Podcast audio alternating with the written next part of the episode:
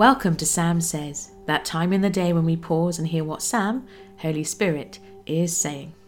Helping you hear God's heart while you learn to hear Him for yourself. Because, yes, you can hear from God. And if you need help, come and join us in the Itchy Soul Playground. youier.com forward slash join. With that introduction over, here's today's Holy Spirit love note.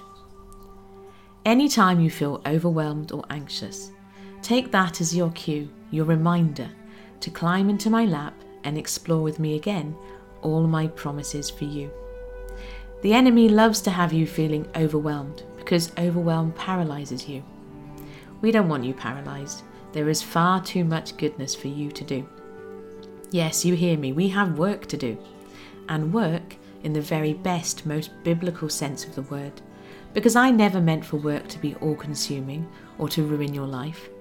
Think about Adam working in the garden and picture what that might have looked like. The warm sun on his back as he tended the garden, singing a happy tune and chatting with me as he did so. His work was beautiful and glorious, a joy to behold. Your work is beautiful and glorious, a joy to behold. Or it can be. I know that sometimes work feels overwhelming to you. You struggle to juggle all of the demands made of you the things you say yes to that maybe should have been not now. What if you brought that work back to me? What if you stepped into today and we literally took it one thing at a time together?